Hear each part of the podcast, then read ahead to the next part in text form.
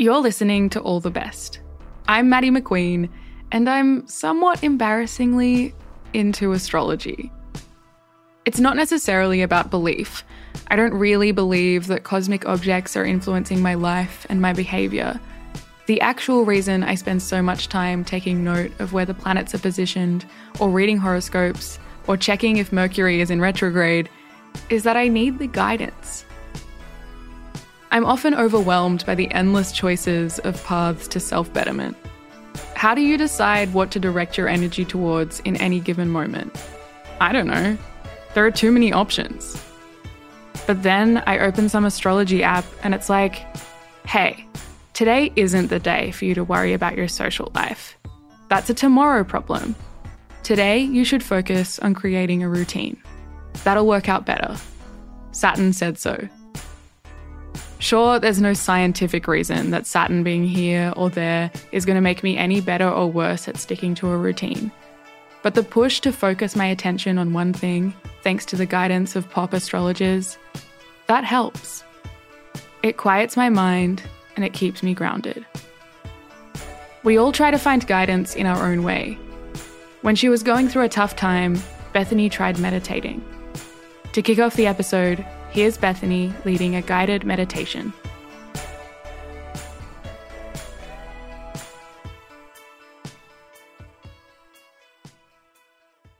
Hello, welcome.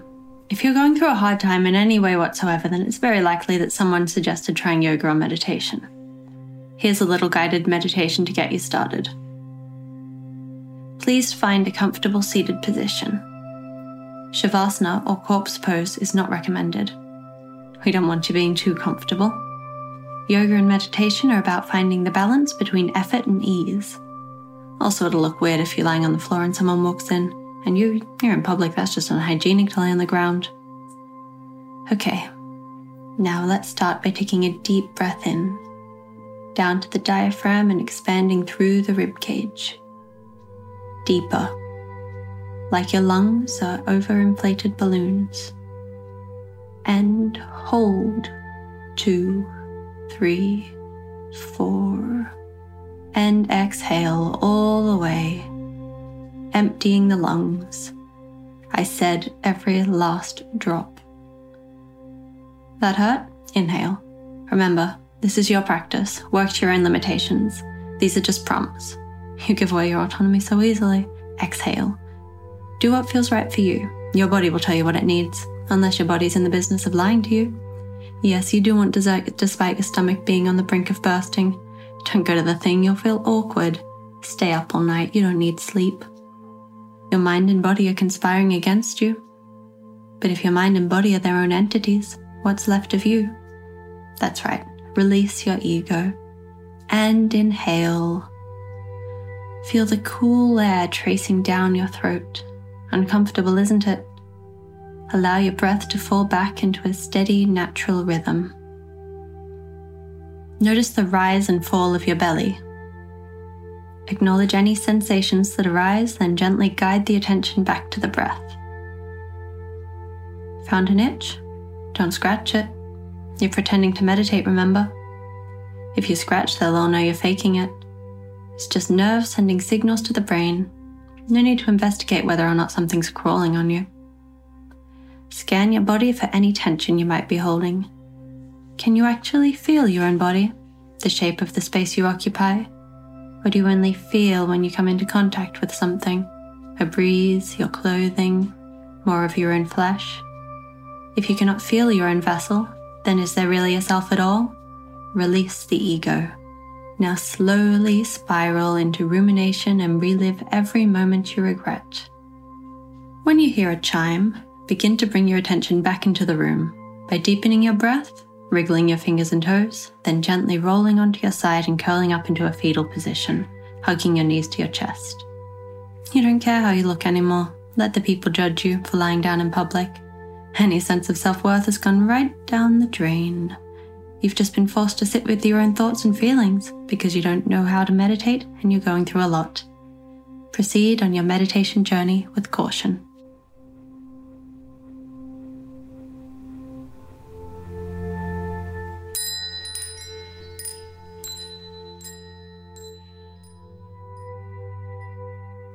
That was a guided meditation led by Bethany Gargett. Turns out her brother is an actual meditation teacher.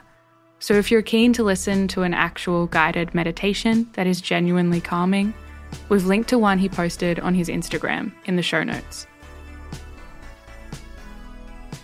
On October 26th, when Melbourne was celebrating the end of lockdown, a sacred directions tree was cut down on Djab Wurrung country by the Victorian government to make way for a four lane highway.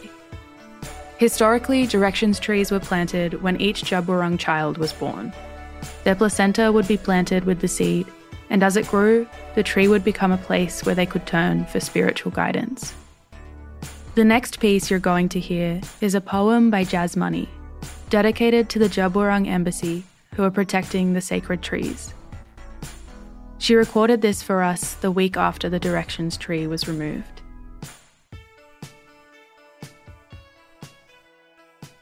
Dumarang Nindiga, Jazu and Nadi, Waradri Yana Baladu, Dara Gundangara Nurambangwarana. I want to offer my respects to the custodians of all lands where this broadcast may reach. My name is Jazz Money, and I'm going to be reading my poem Sweet Smoke. This piece is dedicated to the humbling work of the Djab Wurrung Embassy with their blessing. They continue to fight for their sacred land, despite ongoing horrific violence enacted by the state. I wrote this piece last year when I was feeling really hopeful about the protests, but in the past week, the situation has changed horribly, with the felling of the directions tree to make way for the highway expansion. I'm filled with sadness and mourning at this news, but urge everyone to continue to protest this desecration and to fight to protect the remaining sacred trees. Once lost, they can never be replaced. I write this as a Wiradjuri woman in sympathy and in solidarity. Sweet smoke. It starts with smoke. It always starts with smoke. Mother's bird at the belly, swollen as the great trees, come to this place, painted and slow with a gasping gift Canopy medicine to welcome the person on hands and knees whose new blood makes magic, makes the earth anew.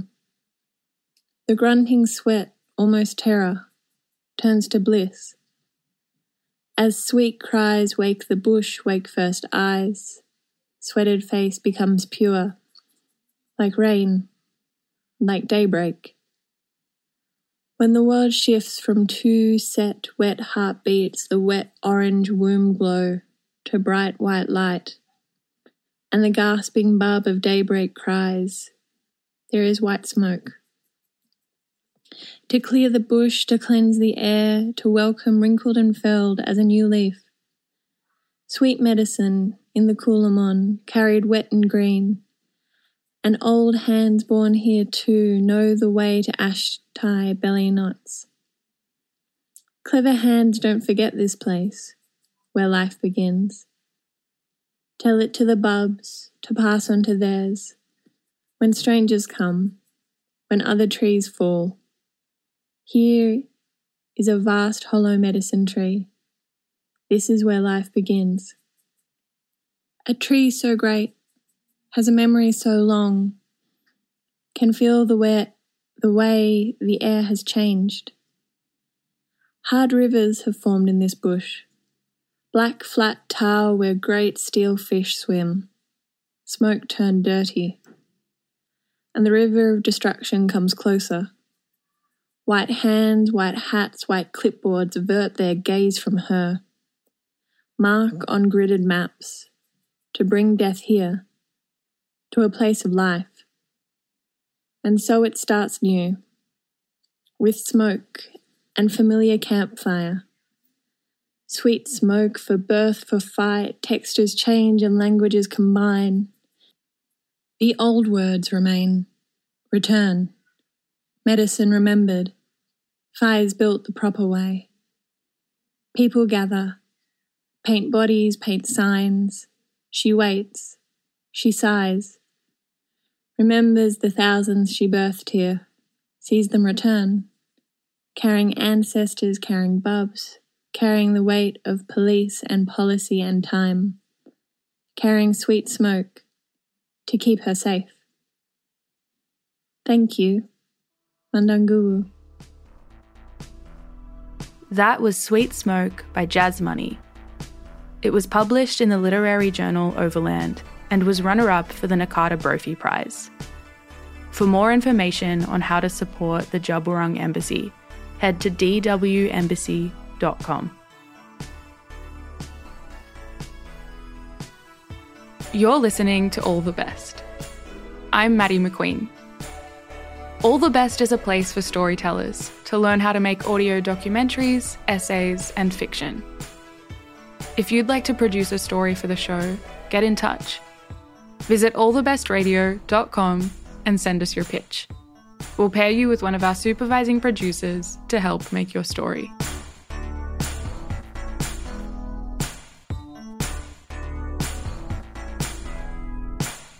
My favourite types of water slides are the ones that don't let any light in. You sit yourself in the flotation device at the top, and then you launch into darkness, letting the water guide you through a twisting, turning, pitch black tube. You can't see where you're going, you've just got to trust the slide to deliver you to the bottom, safe and sound. Unless it's the slide in our next story, in which case that trust might be misguided.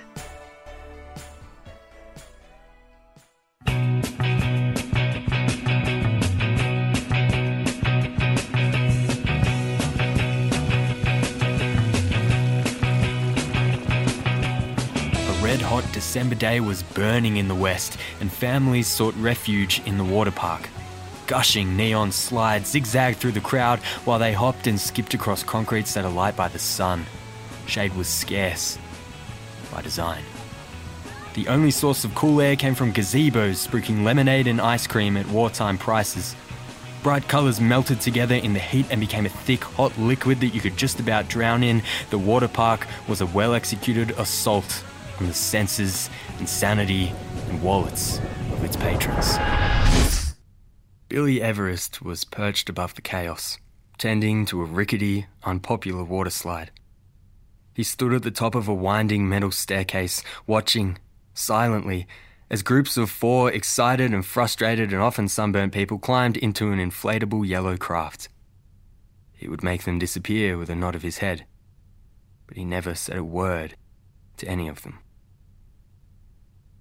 Billy had been a mute for as long as anyone could remember. He'd been a very quiet baby. Most people thought that he couldn't talk, that he'd been born without a larynx or opinions. But the truth was that Billy Everest didn't speak because he had magic in his head. It made sense that he applied for work as a water slide attendant. Strong, silent types filled the position all across the park and all across the country, and actually, at the top of just about every water slide in the world is a quiet old soul who says all they need to with a nod and occasional grunt. You may also be aware that all water slide attendants everywhere are at war with teenage boys. Miscreant youngsters, punks, hoodlums, never do wells, and red hot December days are when the fighting really kicks off. It riles the boys up, makes them angry, confused. Normally, their delinquency is focused on their parents or teachers, but 40 degree days are handed down from above. Teenage boys just don't know who to blame, so they rebel against the world at large. Inland water parks are rife with boys like these, and four of the very worst now teamed about Billy's stool. These boys had run rampant all day. They splashed people in wading pools, they cut in lines, they dacked each other, they littered, and they went down some water slides backwards to prove a point they didn't know how else to articulate. Billy waved them through. He smiled at the boys, and each of them, for a moment, forgot who they were and smiled back. Such is the magnetism of Billy Everest and the magic in his head. He nodded, and the boys disappeared. Billy Everest watched the world through a lens that's, well, it's difficult to explain, especially given that he doesn't speak. It's a kind of ineffable. Uh, modern medicine isn't really capable of. Uh, black and white CT scans can't capture all the colours, and basically, he's weird. A good weird. He absorbs, he adores, he vacuums up every sight and sound of the world around him and turns it into a symphony in his mind, like a euphoric and infinite opera that only he is watching. He didn't dare talk out of respect for the performers. Ah, Ugh. that didn't help. Alright. It's like this. Imagine walking through a busy place, like an airport or an inland water park, and just letting the world roll around you. Imagine watching as the people and places and sounds and colours live their lives in fleeting glimpses to your left and right. A narrative unique to you is born, played out, and dead in an instant. You become a fish in the ocean with the sea rushing past, and you quickly lose yourself in the power and the wonder of the symphony of the tide. That's how Billy Everest feels all the time. That is the magic in his head. And on this particular day, in this particular symphony, the plot was about to escalate.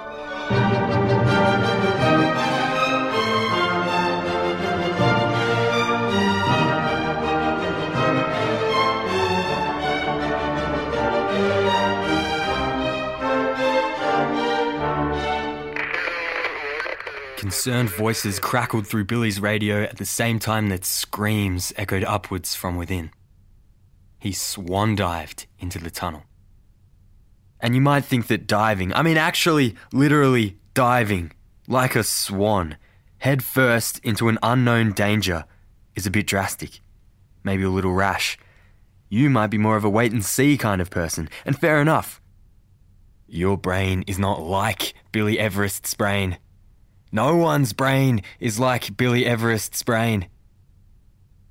Something comes over him when there's a crisis. An instinct to help, to solve, to save. It's immediate, automatic. In a standard day at the water park, he'll rip drowning kids out of the deep end, resuscitate senior citizens, sterilize wounds, find lost wallets, find lost children. And all of it without a word. All of it with a smile the magic in his brain turns the world into a show, and that show, of course, must go on. And so that is why, when his radio crackled and he heard screams echoing upwards from within, without even thinking about it, Billy Everest swan dived into the tunnel. This water slide was not particularly special, but it was a zany shape. It looped and swirled at the start before entering a period of inexplicable grace around the middle. There, the tunnel spewed out into a slow, narrow whirlpool. It was the architect's vision that screaming passengers would take a breath here as they spun, as they whirled, and reflect on the absurd and cyclical peaks and troughs of life the average waterslide goer, especially the teenage boy variety, has no time for poetry. The boys, the hoodlums, hated being tricked into introspection, resented being made to whirl, and they thrashed and jumped about in so reckless, deviant, and luckless a fashion that their raft became wedged in a bolt, a rickety bolt, a structurally important bolt right at the end of the whirlpool. And the boys weren't having any of that. They bounced and smashed around harder in the dark, in the heat. They punched at the walls of the world that encased them. They hammered away at the zany water slide's weakest point. And this bolt, this connector between the whirlpool and the rest of the slide was vulnerable. Not just because of some pseudo aquatic metaphor made by some long forgotten high minded waterslide architect, but because of gravity and basic engineering. And in time, the rickety bolts began to fracture. The bolts around it were exhausted, and the whole panel split. And the boys felt a breeze which is one of the worst things you can feel in an enclosed water slide.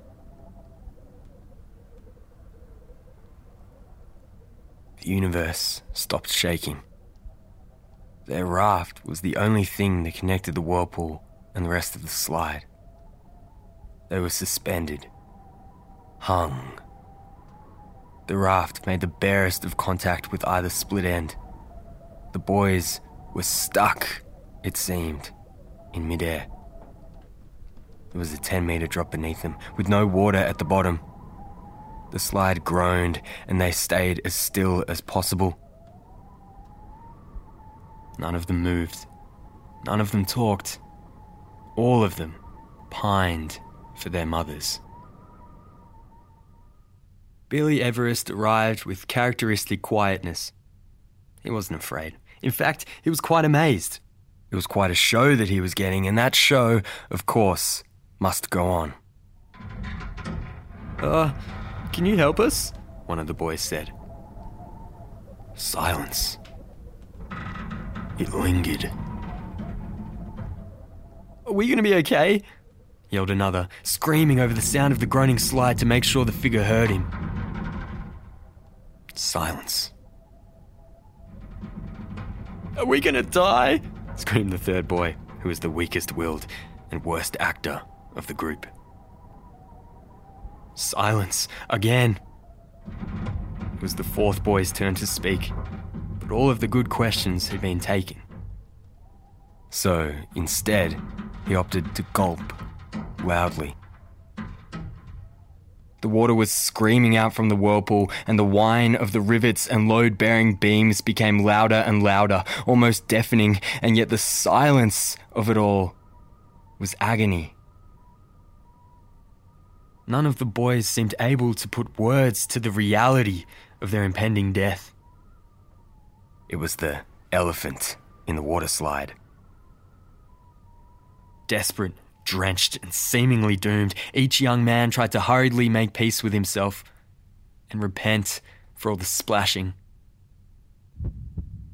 Slowly, without a sound, Billy took a hold of the slide's split ends with his hands. And he pushed the craft, carefully, with his feet. It slid precariously across open air. It slid slowly it teetered on the edge. And with a sudden, powerful kick, the inflatable yellow craft was set free. It skidded down the remainder of the water slide at a hectic pace and erupted out the bottom. The boys then did their best not to cry in front of the audience that had assembled to watch the tragedy unfold. Not one of them lidded for the rest of the day. Billy slipped out the bottom of the slide quietly, as per. And as the queue of relieved would have been water slide goers descended the metal staircase, thanking their gods, gasping in horror at the slide's split, hands over mouths, hands over hearts, they saw Billy Everest treading water. From above, it looked like some very thin, golden rays were leaking out his ears. That was probably just a trick of the light. That story was produced by Gus MacDonald. The supervising producer was Ryan Pemberton. Special thanks to Dr. Helen Wolfenden. Our final story is by comics maker and illustrator Campbell Whyte. It draws on his memory of growing up along the Derbarl Yerrigan.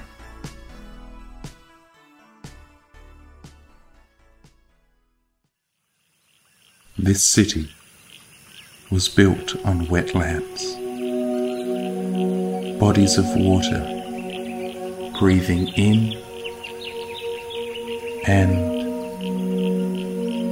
out over thousands of years. Now the city breathes and flows with its own rhythm.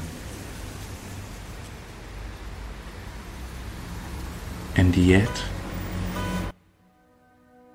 the wetlands are still there, waiting patiently under the ground. Sometimes when it rains, they remind us. One time as a child, down at the river, during the rains, the lakes all overflowed and changed shape. Water flooded the plains. Lakes rejoined the river. A fine mist settled low, and I lost my way. Until I spotted a familiar tree and a bridge in the distance. I kept my eyes on them as I wove my way around these new forms until I eventually found my way home. Sometime in the future, when we are nothing but an echo of a shadow, the wetlands will again take back what was always theirs. Breathing in and out. In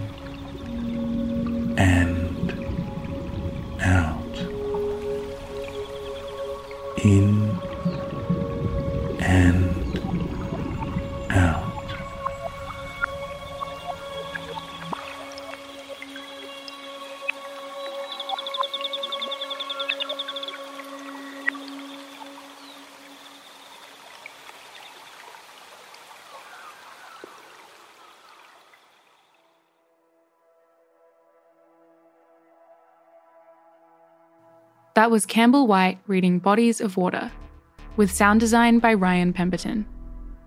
You can see the comic on campbellwhyte.com. All the Best would like to acknowledge the traditional owners of the lands on which we make these stories and pay our respects to elders past, present, and emerging. All the Best is made at FBI Radio in Sydney in association with SYN and 3RRR in Melbourne. This episode was mixed and compiled by Julian Wan. Our executive producer is Ryan Pemberton. Mel Chun is our Victorian State Coordinator. The All the Best community coordinators are Chloe Gillespie and Danny Stewart. Our SYN community coordinator is Lee Robinson.